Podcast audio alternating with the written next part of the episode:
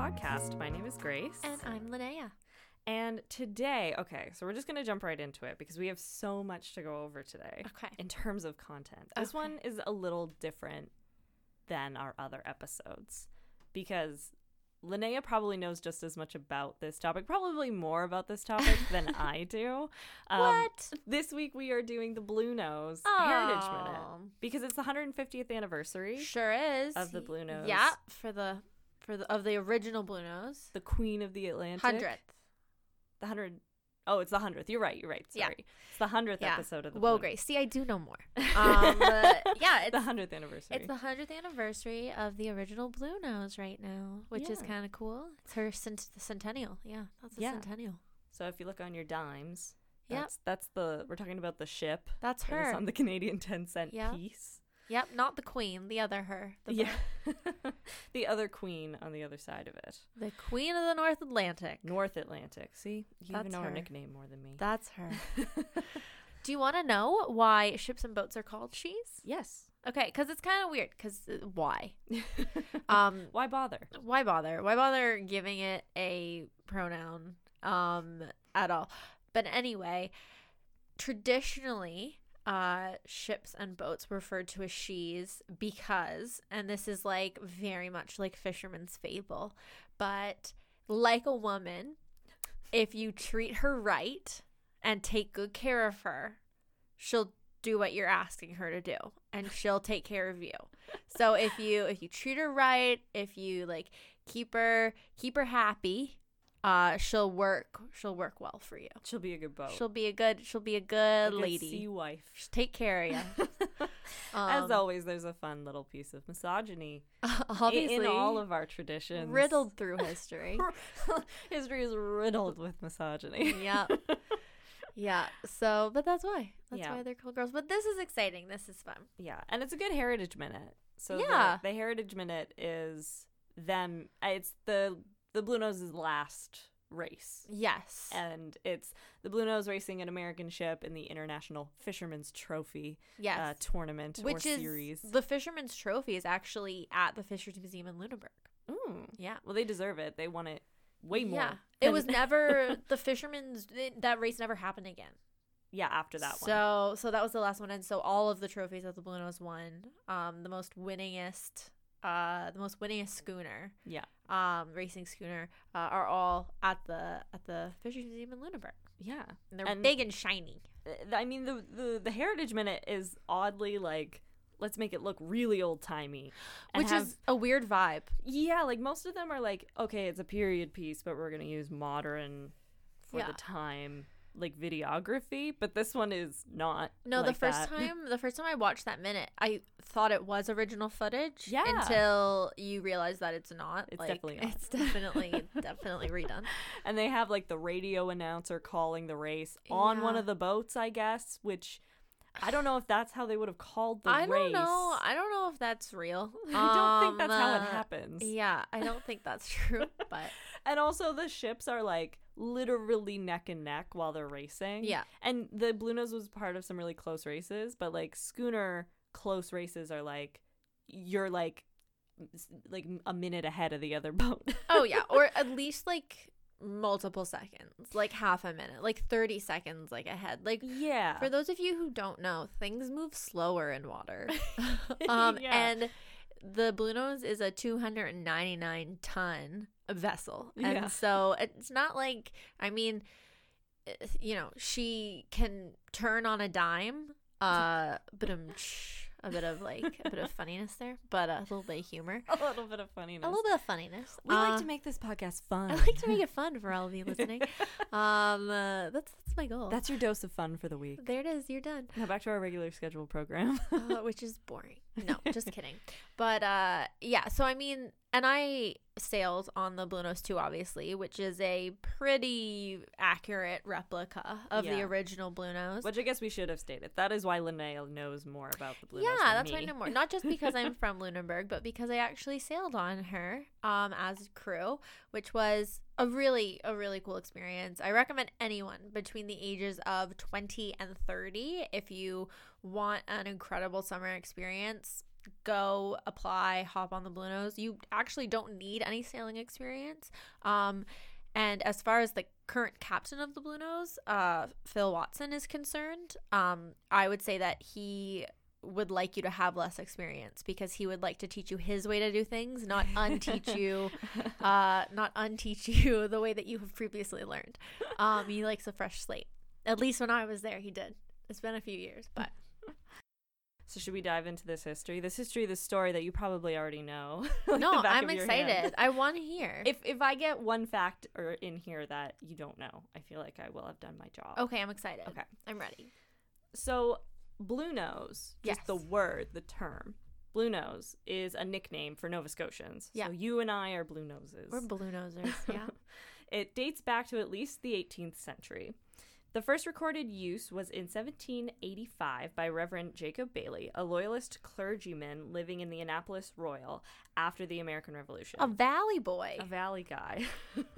Writing to a friend that year, Bailey complained about the outcome of recent elections, where party lines had been clearly drawn throughout Nova Scotia between the newly arrived Loyalists, Americans will know them as Tories, and the New England planters, who were the European residents who lived here before. Uh, then they'd been living in Nova Scotia since the 1760s. Since they abolished the Acadians. Yes. Yeah. And once they kicked out the Acadians, they were the longest standing European residents. Yeah. Bailey noted sourly that, quote, the Blue Noses use a vulgar appellation, exerted themselves into the utmost of their power and cunning. In another letter the next year, Bailey continued his complaints by listing several regrettable aspects of life in Nova Scotia, one of them being, quote, violent contentions between the Loyalists and the old inhabitants called Blue Noses. Interesting. So the first two records of the word blue nose are both bad. well, but that's a funny fact too because I've only ever heard it called blue nosers. So Oh, like okay. blue noses, that's like that's funny. yeah, it's it's evolved over time, I Yeah. guess. The Oxford English Dictionary awards the first published use of the term to Thomas Chandler Haliburton in The Clockmaker or The Sayings and Doings of Samuel Slick of Slickville. I oh, love Sam I love the old way we used to name books and pamphlets. yeah. It's like there's no room for imagination. It's just like I will explicitly tell you what this book is about Yeah. In the title. You don't even have to read You don't have to open a book. That's that's why you can read a book by its cover. exactly. Sam was a fictionalized Yankee traveling salesman, sharp as they come, whose specialty was clocks. And when he described his standard sales pitch, he chuckled heartily over the typical gullible response of his Nova Scotia customers. When Blue Nose hears that, he thinks he's got a bargain. okay. Again, an insult. this is funny though. I haven't heard this before. In the end, who knows where the word what the word really means or where it comes from. Maybe it describes Nova Scotian noses in the winter. Perhaps it began as the name of a mottled purplish blue potato once common in Annapolis Valley and was eaten by everyone. Regardless of its origin, the term caught on, and from the mid 19th century, blue nose was widely used in the names of publications, incorporated companies, businesses, railway services, and boats. Yeah. One um one kind of thing that I've heard why where the term blue nose comes from Mhm. is that fishing mittens that used to be made Oh, um okay. had blue dye in them. Oh, okay. Um and so when people would just like the yarn that was used, there was a lot of like blue dye used in yarns Mm. apparently, um in wool, and when they'd rub their nose like on Yeah, the boat, Oh, like their nose would get blue. And Yeah. so that's like so that's like one I have heard.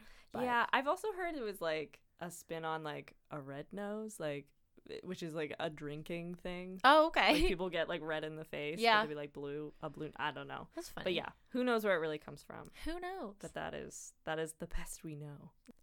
Angus Walter was born on June 9th, 1881. yeah, I born on my nana's birthday. My nana was born on his birthday. Ooh, is that that's her spirit animal? It's like, what's your astro- astrological sign, Angus Walter? Yeah. he was one of twelve children, born into a time and a family awash with maritime traditions. Yeah. As a young boy, Angus was thrilled to hear the fishermen's stories and couldn't wait to embark on his own adventures. Angus didn't have to wait very long on the wharf. In 1894, at just the age of 13, Angus's father brought him aboard for a six month fishing season. From April to September, Angus toiled as a throater, which is the person who cuts the throats of Yep. fishes.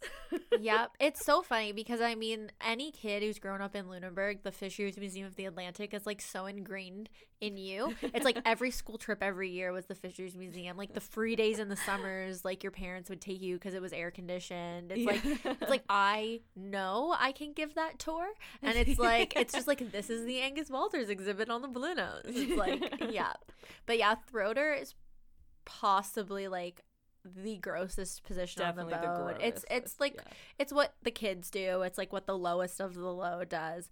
And yeah, it, it's cutting cod throats, which is gross. yeah.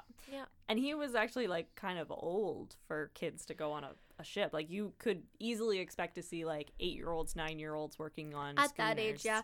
I Yeah. wouldn't say and I don't know for sure, but I wouldn't say for like maybe a trip that long. No. Um yeah, maybe like a shorter shorter stint for a younger kid. Um but yeah, he's pretty much like 14, 15 is kind of when boys start started going out being part of the family business.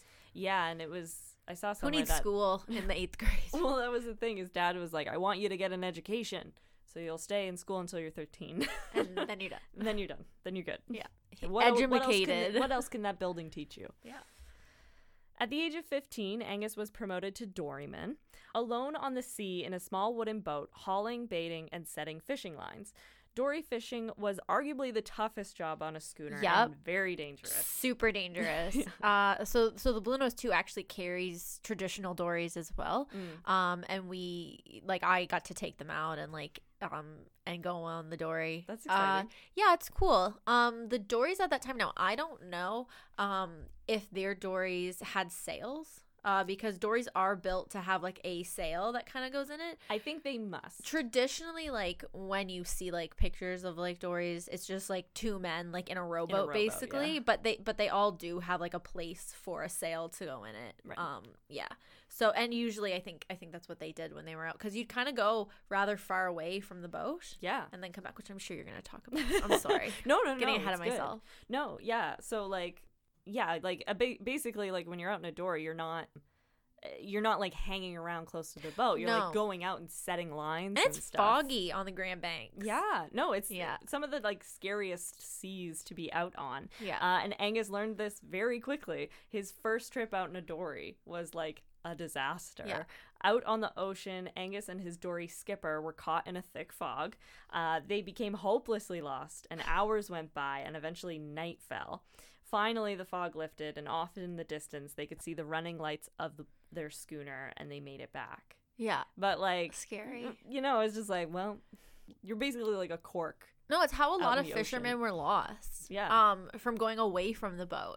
It wasn't necessarily being on the boat. It was it was when you'd like leave on a dory and like go out. Yeah. Which is crazy. A few years later, still as a teenager, Angus learned his next lesson on the dangers of the sea. He was now a first mate on a ship captained by his older brother John.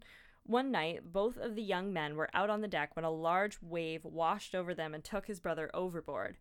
Angus knew his brother couldn't swim and jumped to action, which, Which- is always so surprising to me. And also super common. Yeah. Like a lot of fishermen can't swim. Yeah. Um, which is stupid.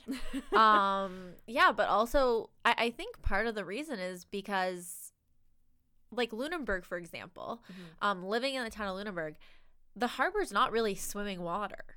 no. Um, like it's not a beachfront. It's a harbor, and especially at that time, which I mean, I guess people didn't know how detrimental it was, but it's where all the sewage went, and so it's not exactly where your parents are throwing you in, and you're working too hard to get to enjoy swimming is a leisure activity. yeah, I mean, it takes time to learn. Yeah, it's like you're not gonna like go to school by like swimming through the harbor. Like it's not it's not essential. It's not it's not walking or running. It's it's you know it's a it's a leisure activity that you have to learn. It's a Yeah. learned skill. And so when your father and mother don't swim, who's gonna teach you to swim? Who's gonna teach your kids how to swim? Yeah, It's- there's no local pool. no, it's a it's a bit of a cycle, and so yeah, many many fishermen had no idea how to swim at all, which is another reason why a lot of lives were lost. And I read something that was saying that it's almost like there's no point for a lot of these fishermen because the thing that's not the thing that's going to get you is that it's just so cold. The, the in thing that's going to kill you is the cold. That's also another so true. even if you could swim, you're just like extending the hardship. Like Yeah. you're just exerting yourself for no reason.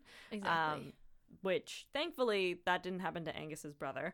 Um, Angus was able to take con- control of the crew, um, and his brother actually managed to grab hold of one of the dories last second and pulled Oh. himself to safety. Oh, thank God. Um, so his brother was fine, but Good. you know, a lot of harsh realities when you're working on the sea Yeah. for six months a year since the age of 13. yeah. By the age of 23, Angus had already spent a decade at sea. He was now a captain in command of his first ship, the Minnie M. Cook. Yep. Angus was now considered a veteran of the Atlantic fishery, and he had earned the respect of his men uh, in his crew. His son, Spike Walters, remembered him saying, He might have been small, but he was mighty. All you had to do was sail with him on a fishing trip, and you'd come back and you'd know he had fight in him somewhere. Because he was a person that when he ordered you to do something, he wanted it done. He didn't want you to fool around. If you fooled around, he just as much as say, will throw you overboard. they used to say he was like Dr. Jekyll and Mr. Hyde. because in all of the pictures, he's this like little man. He is quite. He was quite small. He's such a.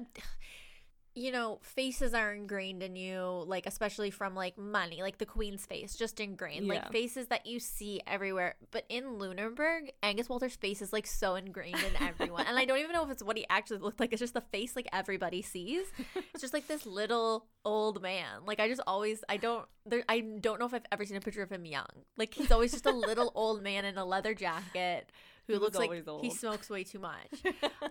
Other than fishing, Angus was perfecting another skill, a talent that would bring him and the fishing industry fame in the years to come. He enjoyed a reputation of being a sail dragger. Yeah. Now, what is a sail dragger exactly? So a sail dragger, what I know as the term, is just someone who basically likes to go really fast. Um, and it's also just kind of the style that you do that in. Yeah. So it's being able to utilize, I mean, like most things in their invention, uh, the sails were used to propel the boat forward. And kind of Okay. how you use those sails um, was going to help you do that. That was the goal. It was to move forward. It was just to move. Um, whereas a sail dragger, it's you're kind of utilizing those sails to make you go fast and make you go in a certain direction or make you change Right. directions Okay. instead of just like the basics. It's like my Toyota Corolla is a base model. Okay. and that's kind of, you know, it does what a car is meant to do. It drives, you know, it stops, it reverses, it, it does the basic things. It's not a Maserati.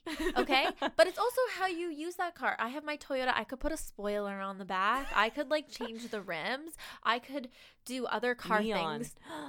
Do what? neon. Exactly. Let's do neon on the, the little blue. I could do other things that would make her like cooler or ways to use her, I suppose. Who knows? I don't.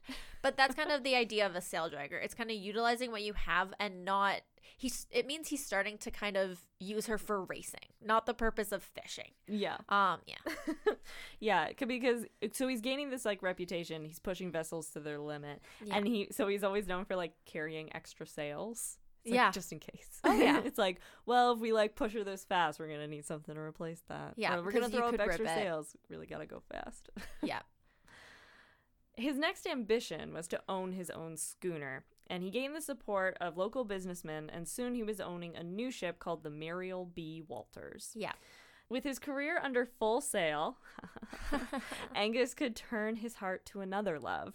Her name was Maggie Tanner, a lively young woman from a fishing family in Lunenburg. At 19, Maggie was seven years younger than Angus and Oh was my considered a good catch. Good catch. Good catch. She had a sense of humor and a deeply rooted sense of family values and traditions. Maggie and Angus were married in 1908, and within two years, their first son, Gilbert, was born. The next year, Spike arrived, and Yeah. then Stuart was born four years later. And they were a loving family, but Angus was often separated from his young wife and children. At least six months a year, he's spending at sea every year, even Yeah. when he's racing. Yeah we'll no into. she she is known as being a, a pretty badass lady like she took care of the home and the family and the home actually still exists in lunenburg Oh, really? um yeah so and it was a museum up until fairly recently the angus okay. walters house museum okay. um which was technically i guess a part of the fisheries museum of the atlantic i mean it's not Okay. close to it it's across the harbor actually it's very close it's on your way to the golf course in lunenburg and uh across from the school that's there now. Okay. However, the house is now used as um, Blue Nose Coastal Action Group's headquarters, which is an okay. environmental organization. Oh, cool. Um, and they use it, and it's still. I mean, I remember being a kid in elementary school, and you'd go, especially at Christmas. They always did a big deal uh, at the Walters House at Christmas. It was all decorated and like the traditional that's like. Christmas decorations, and there was someone there who was being his wife and who would like like tell you through and like Angus was out fishing and she'd like make you cookies and yeah it was a cute little gimmick in the town but um but yeah the, the building is still there it's just a Cool. and it's a pretty like it's nothing special. Just like a typical like old house. His captain's chair is there which i feel like you might get into later. If not we can discuss that. But his captain's chair is there. It's one of the things he took from the blue nose which Oh, we'll get into. But uh he he took the captain's chair um when he finished. And uh and, and yeah so that's at the house That's which cool. still there. Yeah, Yeah. so it's cool. And it's also a big part of the fishing industry that kind of gets left out sometimes is the the reality that the main breadwinner is doing a really dangerous job and not around for six months of the year sometime. Like they may be able to come in to shore every once in a while, but they've really got to take advantage of the fact that you only have this window exactly where you can bring in an income. So the other half of the year, you're going to have to be able to live off of that catch. yeah And so, like, sea wives or like fishermen's wives, they're just kind of at home Yeah. alone for six months of the year. It's crazy. Yep. Angus's reputation as a fisherman was soaring. He had become a high liner skipper, hauling in record catches and high profits for his share- shareholders. So that's like a, a big part of it is so you could like own your own ship. You Mhm. need people to invest in you having the ship, and in return, they get like portions of your profit. Yeah, which is kind of still the premise of the fishing industry now in a lot of places. You know, you're owned by a company. So, like, there are draggers that are owned by Highliner. Mm. And then, you know, there's a captain of that of that boat and then you go out and you're providing product to that company. Yeah, right. Yeah. By 1920, schooner captains in Nova Scotia and New England wanted a diversion from the hardships of fishing. They looked for a new challenge, something to put their scale- sailing skills and schooners to the test, and they decided to organize a real race under real conditions with real fishermen. Yep. The idea led to the establishment of the International Fishermen's Race Series. So Mhm. this was a race for s- for schooners that were actually fishing schooners. So they're not Yes. race boats. No. These, these boats do the work for most of the year and then they do this like race in Yeah. addition to that. The best Canadian and the best American fishing schooners were put forward as champions. And that's the other thing. It's the International Fishermen's Race, but it's just Canada and America. It's nobody else. Yeah. and it's really just Lunenburg and Gloucester. it's really just two cities. to be Yeah. to be honest. Um yeah. The race was put together very quickly for the first time in September of 1920. There was an elimination race at first. Um, so this is like it's like the semifinals basically. So you have like like Nova Scotian in this case, but like Canadian ships Yeah. kind of racing down to see who will be the Canadian champion, and then American ships racing down to see who will be the American champion. Angus desperately wanted to be a contender in the international fisherman's race. He felt he could win the cup for Nova Scotia. In the Canadian Elimination Series, Angus raced against another local schooner, the Delawana, Yep. captained by Tom Himmelman. At the start of the race, Angus put up every inch of the the sail, 9,000 square feet of canvas. Yeah, he did. yeah, he did. He pushed his vessel and crew to their very limits and gambled that his ship could take the strain. But five miles short of the finish line, his ship broke at her fore topmast. Yeah. Angus lost the race by six minutes. Yeah. He would not be able to race for Canada, and the Delawana instead competed for Canada against the American ship, the Esperanto, from Gloucester, Massachusetts. Angus watched the Esperanto win the race and take home the silver cup and the $4,000 prize home to Massachusetts. And this was also like, it's in Lunenburg, the first race. And it's kind of like they organized it, they have the cup here, and they just get to watch it like sail away. and they just get to watch it go away. They also, um, the story goes that they put a broom on their topmast. Um, Oh, they cheated. no, no, no, no, no. So when they won and when they were leaving, they put a broom on their topmast to say that they swept the competition. Oh. They thought it was so funny. um, so yeah, they stuck a broom and they were like, "Ha ha, we big winners, you're big losers." Like, I mean, like comedy in the early 1900s was rough, but Hilarious. so funny. But something like that, the sight of that, you know, that is the ultimate chip on Angus's shoulder. Oh, just like yeah. watching this ship sailing off into the horizon with his cup, his prize money, even though he wasn't even the ship No, that got to race. He's No. just like, I, I never again. real bitter. So he's driven to compete the following year. The main problem is his family. So after 12 years of marriage, he was facing a real dilemma at home. Maggie really wasn't doing well with Angus constantly being away. Of course, it's like emotionally hard, but she's also pretty regularly sick. yeah, Um, and their children, they have three boys, they need their dad around. And if Angus was going to pursue his racing dream, it would mean even less time at home. That winter in Lunenburg, Angus was torn between his two loves. He couldn't stop thinking about the loss to the Americans, but at the same time, he was worried about Maggie's health and happiness. And finally, he made his choice. And in the fall of 1920, Angus Walters and a committee of Nova Scotian politicians and businessmen were determined to bring the international trophy home. mm-hmm.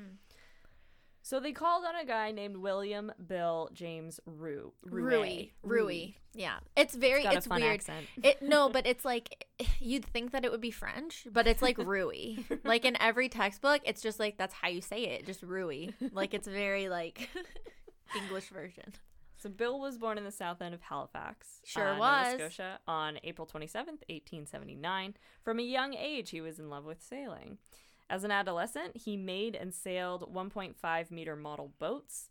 He learned to crew with the Royal Nova Scotian Yacht Squadron and taught himself naval architecture. He sure did. It's just funny because Roué is such an example of like like Angus Walters grew up out on fishing schooners when he was like 13 years old and he like has no education. You just picture him in like in like his little like rolled up wool beanie and like eating you know eating lobster and that being poor people's food. And Roué grew up in the south end of Halifax Tea and crumpets. sailing at RNY RNYSS Royal Nova RNSYSS. Um yes, which is still a very prominent sailing club Mhm. today. Um it's where some of the best sailors uh out of Nova Scotia are like kind of born and bred through their program. They do a phenomenal job. Yeah. Um, and so Roué was definitely like that kind of privilege um, in the sailing community, which, you know, Angus came from the life of fishermen and Roué Mhm. came from the life of like, um, of pleasure craft, if you will. Yeah. Yes. And so like you know, like Angus is familiar with ships that are like their primary function is fishing, which i of course is important that they be fast. Um, that's like a part of being a good fishing vessel. Yeah. But like Roué is like I design race ships. Yeah. Like that's what he's most familiar with. Um, so he, I mean, he teaches himself for the most part. He just like reads books about boat design, but he did enroll in classes in mechanical drafting at the Victoria College of Art and Design, which is now NSCAD or the Nova Scotia College of Art and Design. Yeah.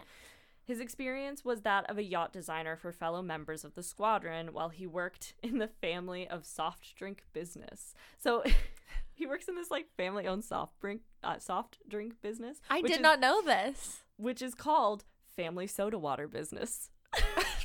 I don't know. You've taught me Pepsi? Is something new. Coca-Cola? I had no idea. he made fizzy water. Cool. Uh, and he worked. He kind of like owns. I think he like owns stock. he in was this building. the original soda stream. Yeah. Bill created more than a hundred designs for commercial vessels, including many yachts such as the schooner Blue Dolphin, two fleets of freighter for Newfoundland and the Arctic, uh, ferries. Uh, also, in his lifetime, Bill created plans for uh, World War II sectional landing barges for the United Kingdom. Cool. So he's a very experienced designer of schooners, and so he's called upon to design a race ship that would also be a functioning fishing vessel, and she was named the Blue Nose. Yes. Angus was chosen to be her master because of his track record as a superb fisherman, ability to control a crew, and his experience sailing. Angus, and because he was like, no one but me. yeah, he was also just like, "How dare you? Don't Yeah. you dare call on that." And they're like, we're not, again." we're not Angus. And he's like, don't you dare. It's me. It's, they're like, Angus, we're not. And he's like, silence. They're like, okay. Angus was at the shipyard every day during her construction and would offer advice. Um, on one occasion, uh, he pointed out that his men were, quote, not midgets and would need more room in the forecastle, uh, which gave her a signature knuckle in her bow. Yeah.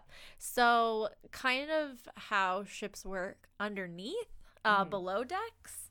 Um, so when you're when you're below, which is not downstairs, it's below deck. I want to go downstairs on the ship. Yeah, no, those are those are silly things you don't say. So four is kind of like the four decks or like forward, Mhm. um, or the the forecastle or forecastle okay. um is the is the front kind of the the pointy end that goes forward okay and that's always going to be four it doesn't matter what direction you're going in um that's always forward okay Right. so that's four and then going backwards is that's back aft so like it's kind of Okay. like after like an afterthought it's the back aft um yeah and so that's towards the back now like i said below decks that front portion is where you're gonna sleep okay. so where the boat kind of like comes or the ship kind of comes towards as a point, Mhm. um, that's where like um bunks would be.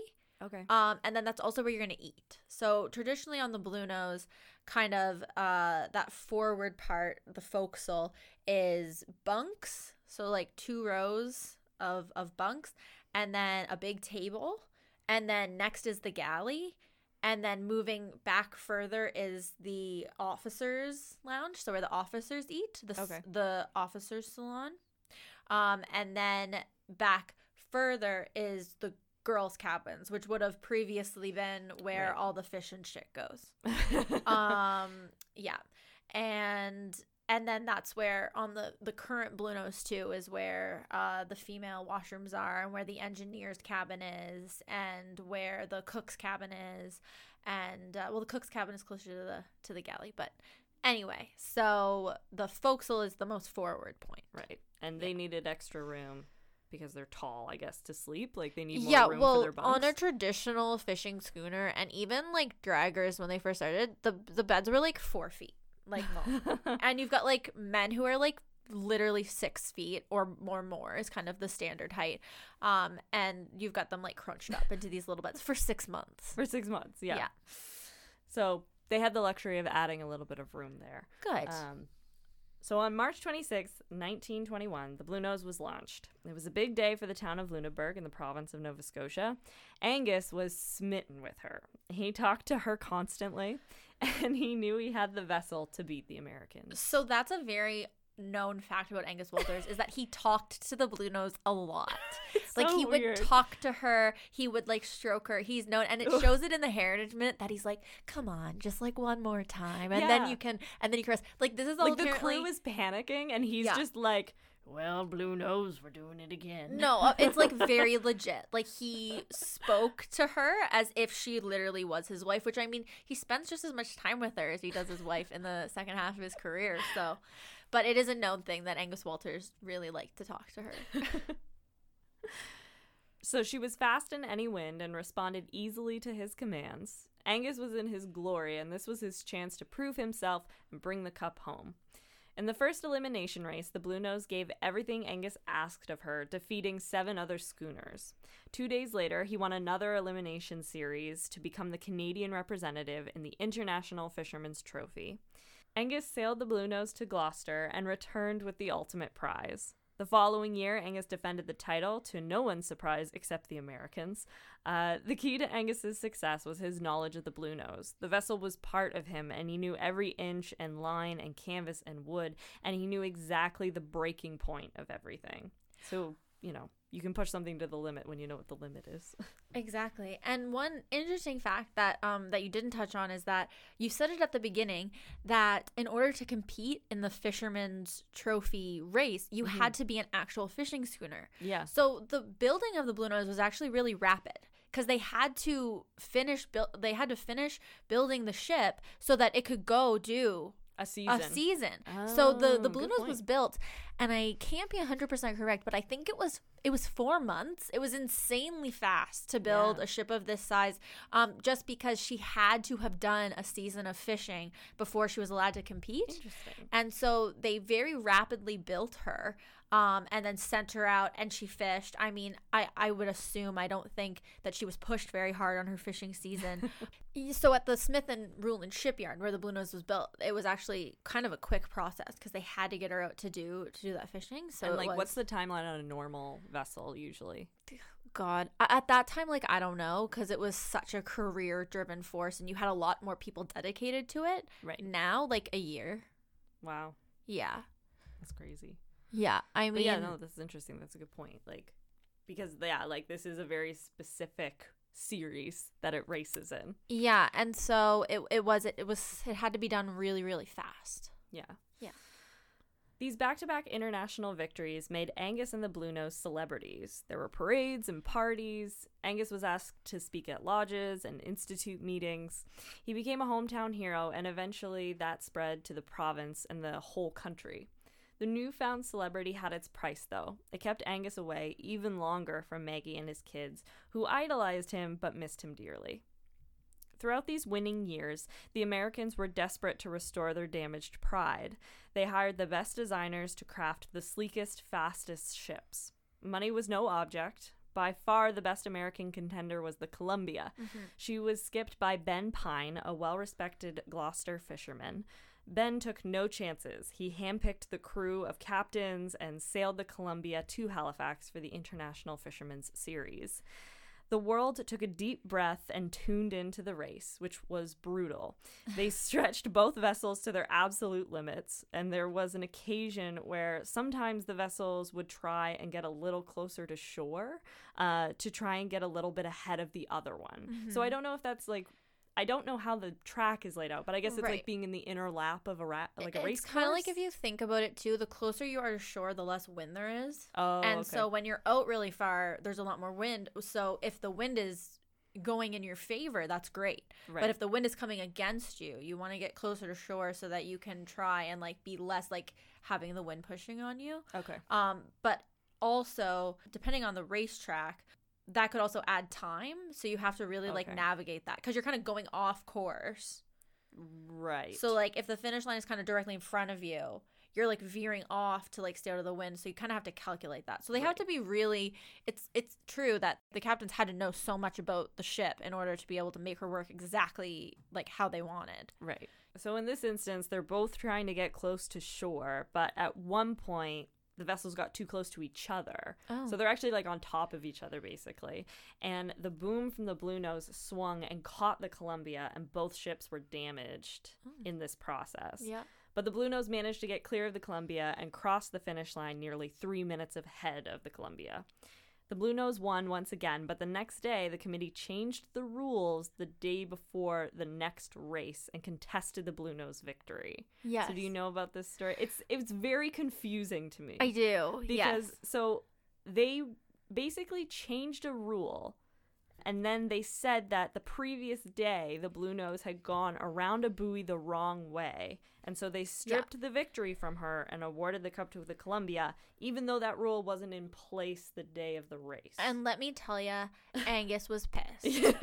um. So and I don't makes- know. like that makes no sense So what happened? Do you know? Are you going to talk about how he reacted to that? Yeah. So Okay. so so Angus was furious, Yeah. um, stating that they had won fairly given the rules that the had been set the morning of the race. Yeah. Um, surprisingly, Ben Pine and the crew of the Columbia agreed Yeah. and refused to accept the trophy. So that was the deal. Is basically that you know there is a special relationship between Gloucester and Lunenburg. They're both small fishing communities that spend a lot of time out together on the Grand Banks. Mm. And you know, it's kind of like trying to think of a job to compare it to, but you're both doing your job for your community, for your people. And so you do have a camaraderie. And as much as there was a competition because you know you're two of the best, there's Mhm. also, you know, when you're at the top, the only person you can relate to is that person who's at the top with you. yeah. And so, yeah, the captain of the Columbia was basically like, no, that's stupid. If Mhm. you did this to me, like I'd be just as pissed. Yeah. Um, and so they refuse to take it, which is the Blue Nose has never lost a race. Mhm. Um, isn't exactly true. It's the Blue Nose has never lost a series. Right. So people say that she was the she was the most winningest ship, but they're in that circumstance, which was yeah, she went around a buoy the wrong way, which wasn't really a rule, and so Pine was like, "That's dumb." But the story goes is that when this ruling came through, hmm I thought I thought, but I could be wrong, that there was one race left in the series. Yeah. So they have one more race. Yeah, so they have one more race, and Angus is like, "Holler up, boys, we're Yeah. leaving," and he rolls out, and he's like, "Peace," like, Yeah. like deuces. so so it's a series of races. I Yeah. guess we should clarify. It's not like one race that No, it's- wins everything. yeah, Um, but so this forced the committee to basically ask both teams to race again. So Yeah. they're like, okay, so we can't take this win away from the Blue Nose because neither of the teams are accepting that. So please, we'll just start over. Like, do the race again with this new rule in place. But Angus refused. yep, Unless they put up a new cup with new prize, Yeah. he was just going to sail away to New- Lunenburg the next Yep. day. And he did. and he did. the rule changes had soured Angus and the rest of the racers, and there would not be another Fisherman's Cup for eight years. no, and, and that's so they the, feel very betrayed. well, They're and like, that's the thing too is that the anymore." Americans also felt betrayed. They Yeah. were like, if we're gonna win. We want to actually win. We don't want to be given the prize because you made up a stupid rule. Like that's Yeah. not what this is. We are like hella competitive men. Like And it's also hard when you're like, well, there's only one other. There's only two of us, so if one person is abstaining, uh, we abstain too. yeah, you know, like I said, you have that camaraderie of like yeah. it's just us. so Angus was now considered among the best skippers on the Atlantic, um, because, like you said, like he's still a fisherman. Like in addition to doing these Yep. races, um, for example, during the storm of 1926, which is like storm of the century, um, Angus managed to survive a night at sea near Sable Island, which the is like August Gales. the August Gales, which like the the Sable Island is like a ship graveyard. yeah. Um, but where this night 50 Lunenburg fishermen lost their lives, he Yeah. manages to like stay afloat, save Yeah. his crew. The August gales were pretty horrific. We still get, you know, you hear about like nor'easters and gales. They still do happen. Um, but now there's like sonar and GPS. That's another thing you need to remember. Yeah. He's going out and doing this shit with nothing. Yeah. Like except like, you know, lick your finger and like where's the wind coming from? Like it, it, it's so much more uh it's just I mean, you have nothing. It takes a no lifetime direction. of experience. Oh, 100%. Like Yeah. you have no technical equipment other than like a compass and the stars and like your own like wits to be able to move a 299 ton yeah, and it also makes it makes it a little more sense why this race series is between just two fishing communities Yeah. because a huge part of the um skill set is like knowing the waters that you're in. So Oh, you're not going to like bring up a ship from, you know, the Caribbean or something and No. just be like, "All right, we're going to race in these waters." Because you don't want been." people to die. That's You not good don't want for people to media. die. like this was this was a this was a huge deal. Like everybody was listening to this on the radio. People were out watching. Like this was a big deal. It was in all the papers. Mhm. Like like nationally and beyond. Like this was the top thing to pay attention to. The International Fisherman's Trophy was reinstated for 1 year in 1931. The Blue Nose won the trophy, uh, but was Duh. losing the race against time. Yeah. The age of the schooner was sailing away and being replaced with diesel. In 1933, the worldwide economic depression was causing distress everywhere. It was no longer easy to earn a living fishing. Angus tried to adjust to the times. The Blue Nose, now 16 years old, had engines installed.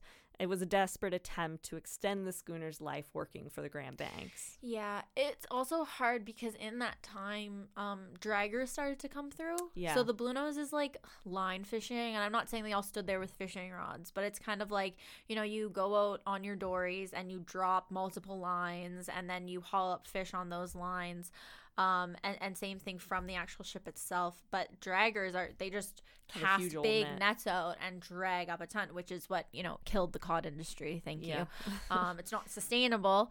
Uh, but at the time, you know, they didn't know, and it was you know you thought Yeah. that there were fish forever. Yeah, and during the economic depression, it's a way of guaranteeing you're going to get a huge amount of fish Exactly. and fewer people to employ exactly. to actually run the draggers. So for a fish, for like a boat owner, it makes sense. A hundred Um, but yeah, they're definitely not uh, environmentally friendly. No. They tear up the whole ecosystem on the bottom because they just like drag along the bottom of the ocean. Yeah.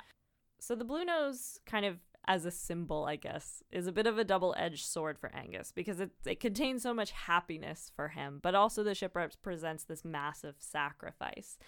The Blue Nose stole precious time from Angus and his family that was ultimately lost forever when, in 1937, Maggie died from a lingering illness. yeah. Angus felt an immense sense of guilt and sadness and grief and considered retiring altogether. After 43 years at sea, he was tired of fishing and sailing and racing. However, the Blue Nose was once again challenged to a race and not one to deny the people. Back down from competition. In 1938, the Blue Nose entered and won her final series. At this point, Angus decided to celebrate his victory by grabbing himself a trophy wife. yeah. and He married did. and married a woman named Mildred Anna Butler. Uh, he was welcomed home to Lunenburg with a bit of an uh, icy reception. Uh, his sons, having just lost their mother a year earlier, he now has this young new wife. She was also like the same age as one of his sons. Yeah, she's like I don't I don't I don't know the actual age difference, but it was like in the double digits. It's, she's considerably younger than him. Yeah. But Angus's old ways ensured that the marriage would be just as unhappy as the last one. Yep. Despite his determination to spend more time at home, Angus was more devoted to the Blue Nose. Yeah. The creditors were demanding repayment for the installed engines on the aging Blue Nose, and so Angus put up $7,000 of his own money and took sole possession of the ship.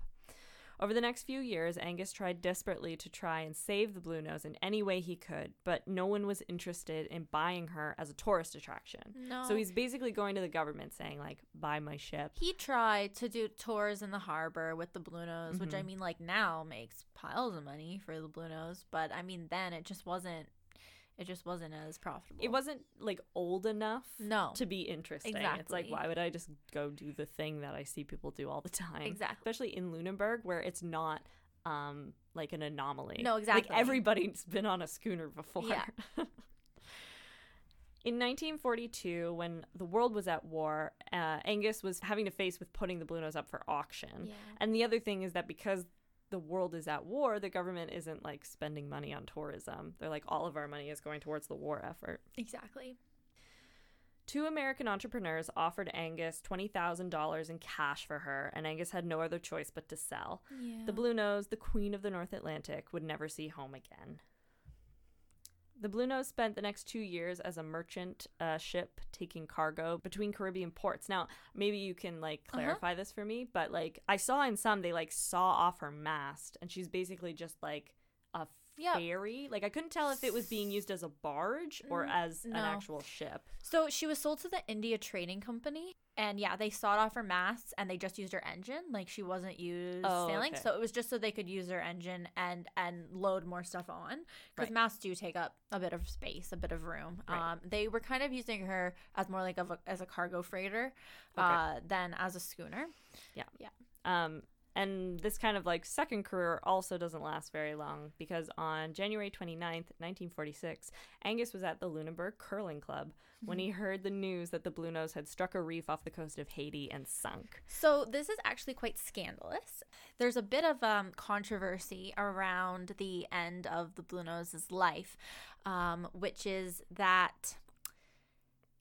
So apparently, the Blue Nose struck a coral reef and sunk when she was working for the India Trading Company, the India Trading East India Trading Company.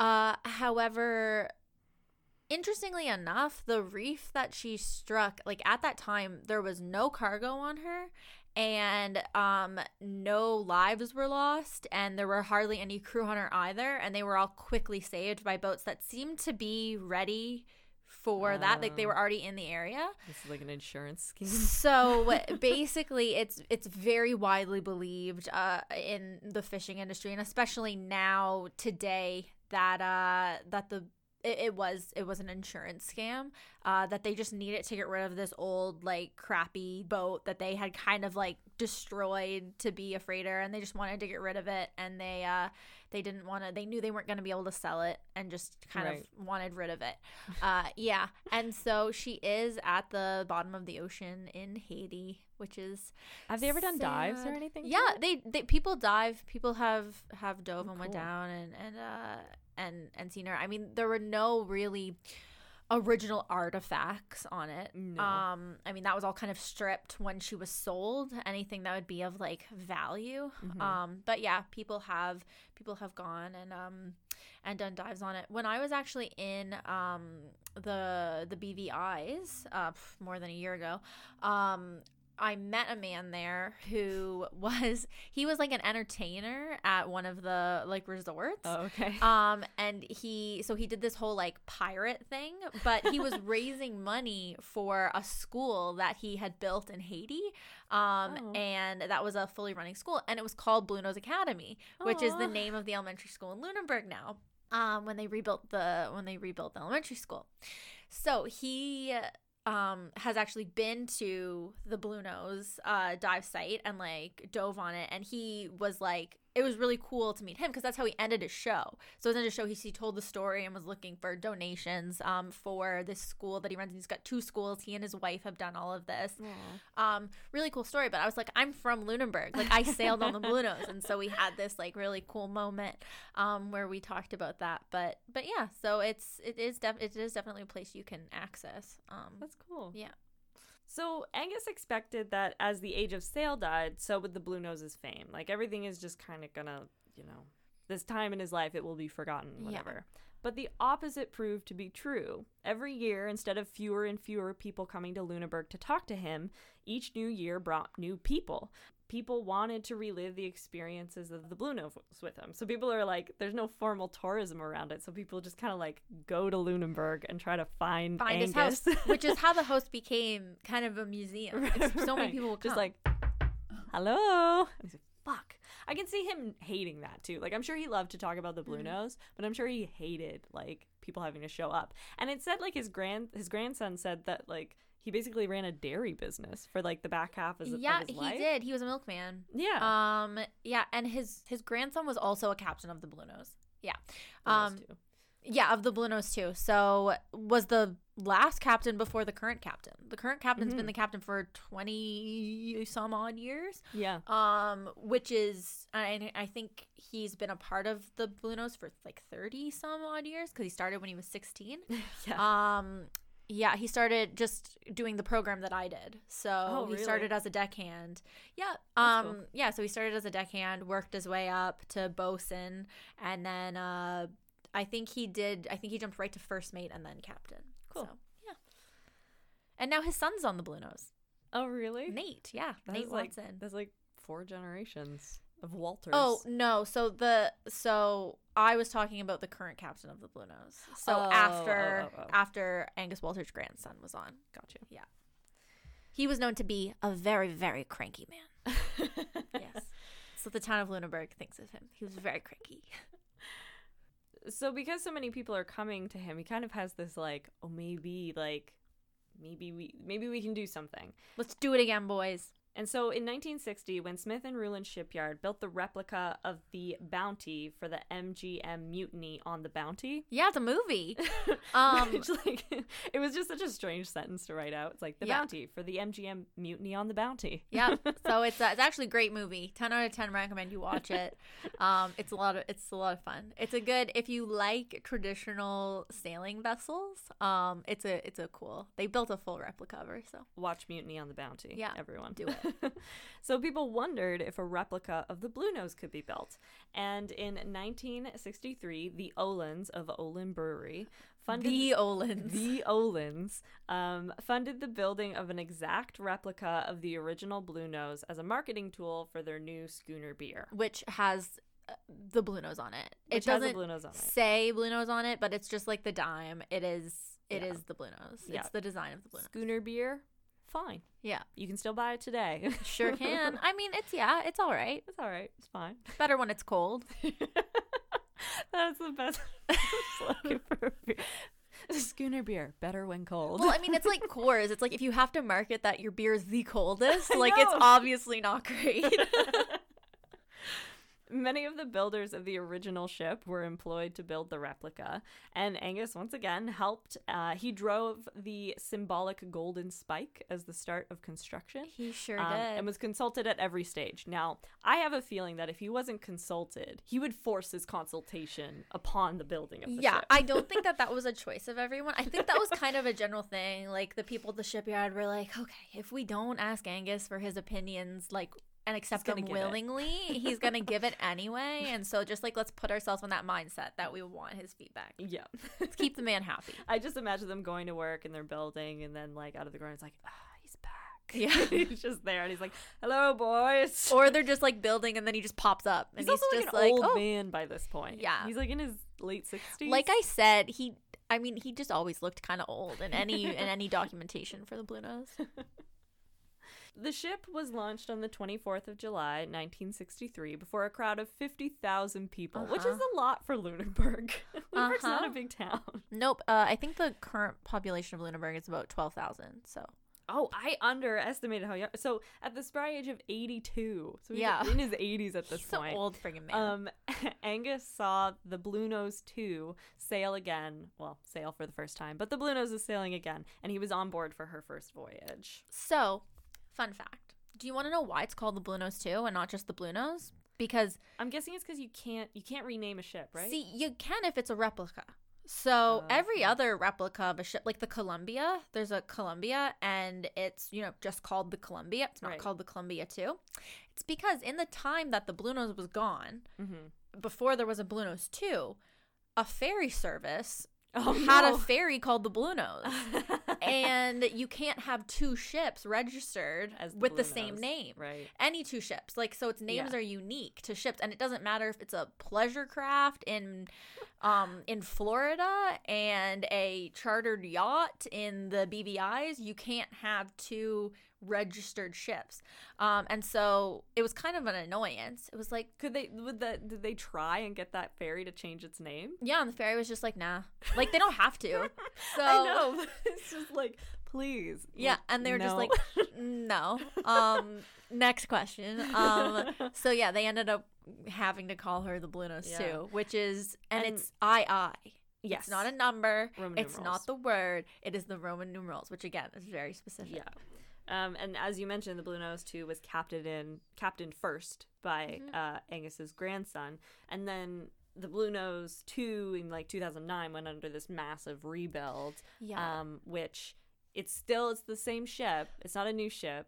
Wink. Wink. They're like these are the pieces of the ship that are original. But now the Blue Nose too, she's all refabbed and, and refurbished and she she's sailing the seas again. She is. What I told people when I worked on her in 2018, um, people would be like, "Well, wasn't the whole thing rebuilt?" And I would say my my comment was it was a rebuild of the entire hull, Right. which that's all of the ship except the masts. basically basically so it's like and they're like oh oh just the hull and i'm like yeah Just yeah, just the hull. yeah. I mean, the when they rebuilt it, you know, the Blue Nose 2 didn't uh, I mean, obviously the original Blue Nose didn't, but the Blue Nose 2 didn't have washers and dryers and showers and and Yeah. women's quarters. Um, you know, like those things just weren't there. Mhm. Um, so I mean, obviously, like advancements had to be made. She's being used now as a, a sail training vessel and um, a, a ambassador for Canadian sailing and Nova Scotian sailing. yeah. Um, she is Nova Scotia sailing ambassador. Yeah, because Um, now in the seventies, Oland sold the Blue Nose to the province of Nova Scotia. yes, sorry, um, I jumped ahead. No, no, no, no, no. I'm I'm done my my spiel. Do you know how much the Blue Nose was sold for? for a dollar in ten dimes? In correct? 10 dimes, yes. because we're hilarious. Yes, which I actually didn't know until I sailed on the Blue Nose that the Blue Nose has been on the dime since the original Blue Nose. Yeah. no, that wasn't that wasn't like a It's not the Blue Nose two on the dime. no. It's the Blue Nose on the dime. And it's actually what technically, if you look up like a description of what is on the dime, it's a William J. Roué model. Oh, okay. So Okay. it's it's his design, which Right. is the blue nose. yes. But it's but it's yeah, that's what it says. It's that it's a William J. Roué schooner design.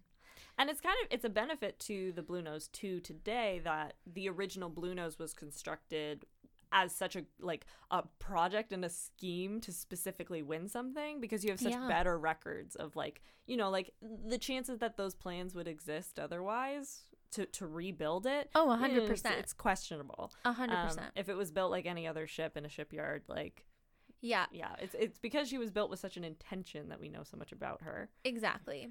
Exactly. And she is a really beautiful ship to sail on. Um one thing about the Blue Nose is that because it is built as a schooner to race, the nice thing about it is that it's a lot like sailing a small boat in that she might be 299 tons, but you can move her. like if you want to go if you want to go to starboard side which is right um you can you can get her to go there like it's very easy um another kind of fun fact about the Bluenose is that a lot of people come on and will comment that the wheel is on backwards um Okay. because you face like the wheel is to your side okay. and like you face um you face forward. So you face the foredeck and the wheel is in the aft it's in the back. Right. So you kind of like you you steer her um on your side. So instead of facing the wheel, sorry, Oh, instead of facing the wheel and holding it with both hands, Yeah. um, you're looking forward on the boat, which is how traditional schooners were built because um they're this on is a not Pirates of the Caribbean. no, they're on a rudder. So schooners were traditionally on a rudder, and the rudder is slanted, um, and that's what moves like the boat. So it's like a fin on the bottom of the boat. Cool. Um, yeah. So it's really, it was a really awesome experience. I seriously recommend anybody uh, do it if you would like to. I met some really amazing friends and amazing people and had a great experience. So, and happy hundredth birthday. Yeah, to happy the 100th OG, to the OG gal the Wherever Blue you are. yeah, the bottom of the ocean.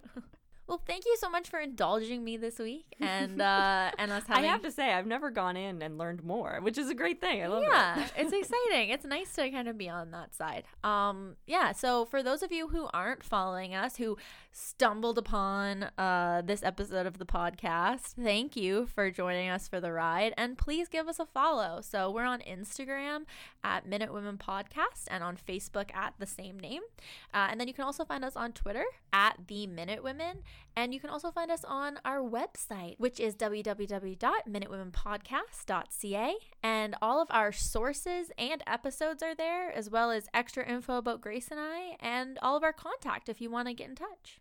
And be sure you're subscribed to the podcast on whatever podcast platform you listen to us on. Download the episodes, rate and review the podcast if that's an option on your platform. Also, we'll leave links to Devon so you can find her book and Yeah. learn all about her work. And you can also check out our merch store, which is on T Public. Um, but other than that, we'll see you guys next Wednesday. Bye. Bye.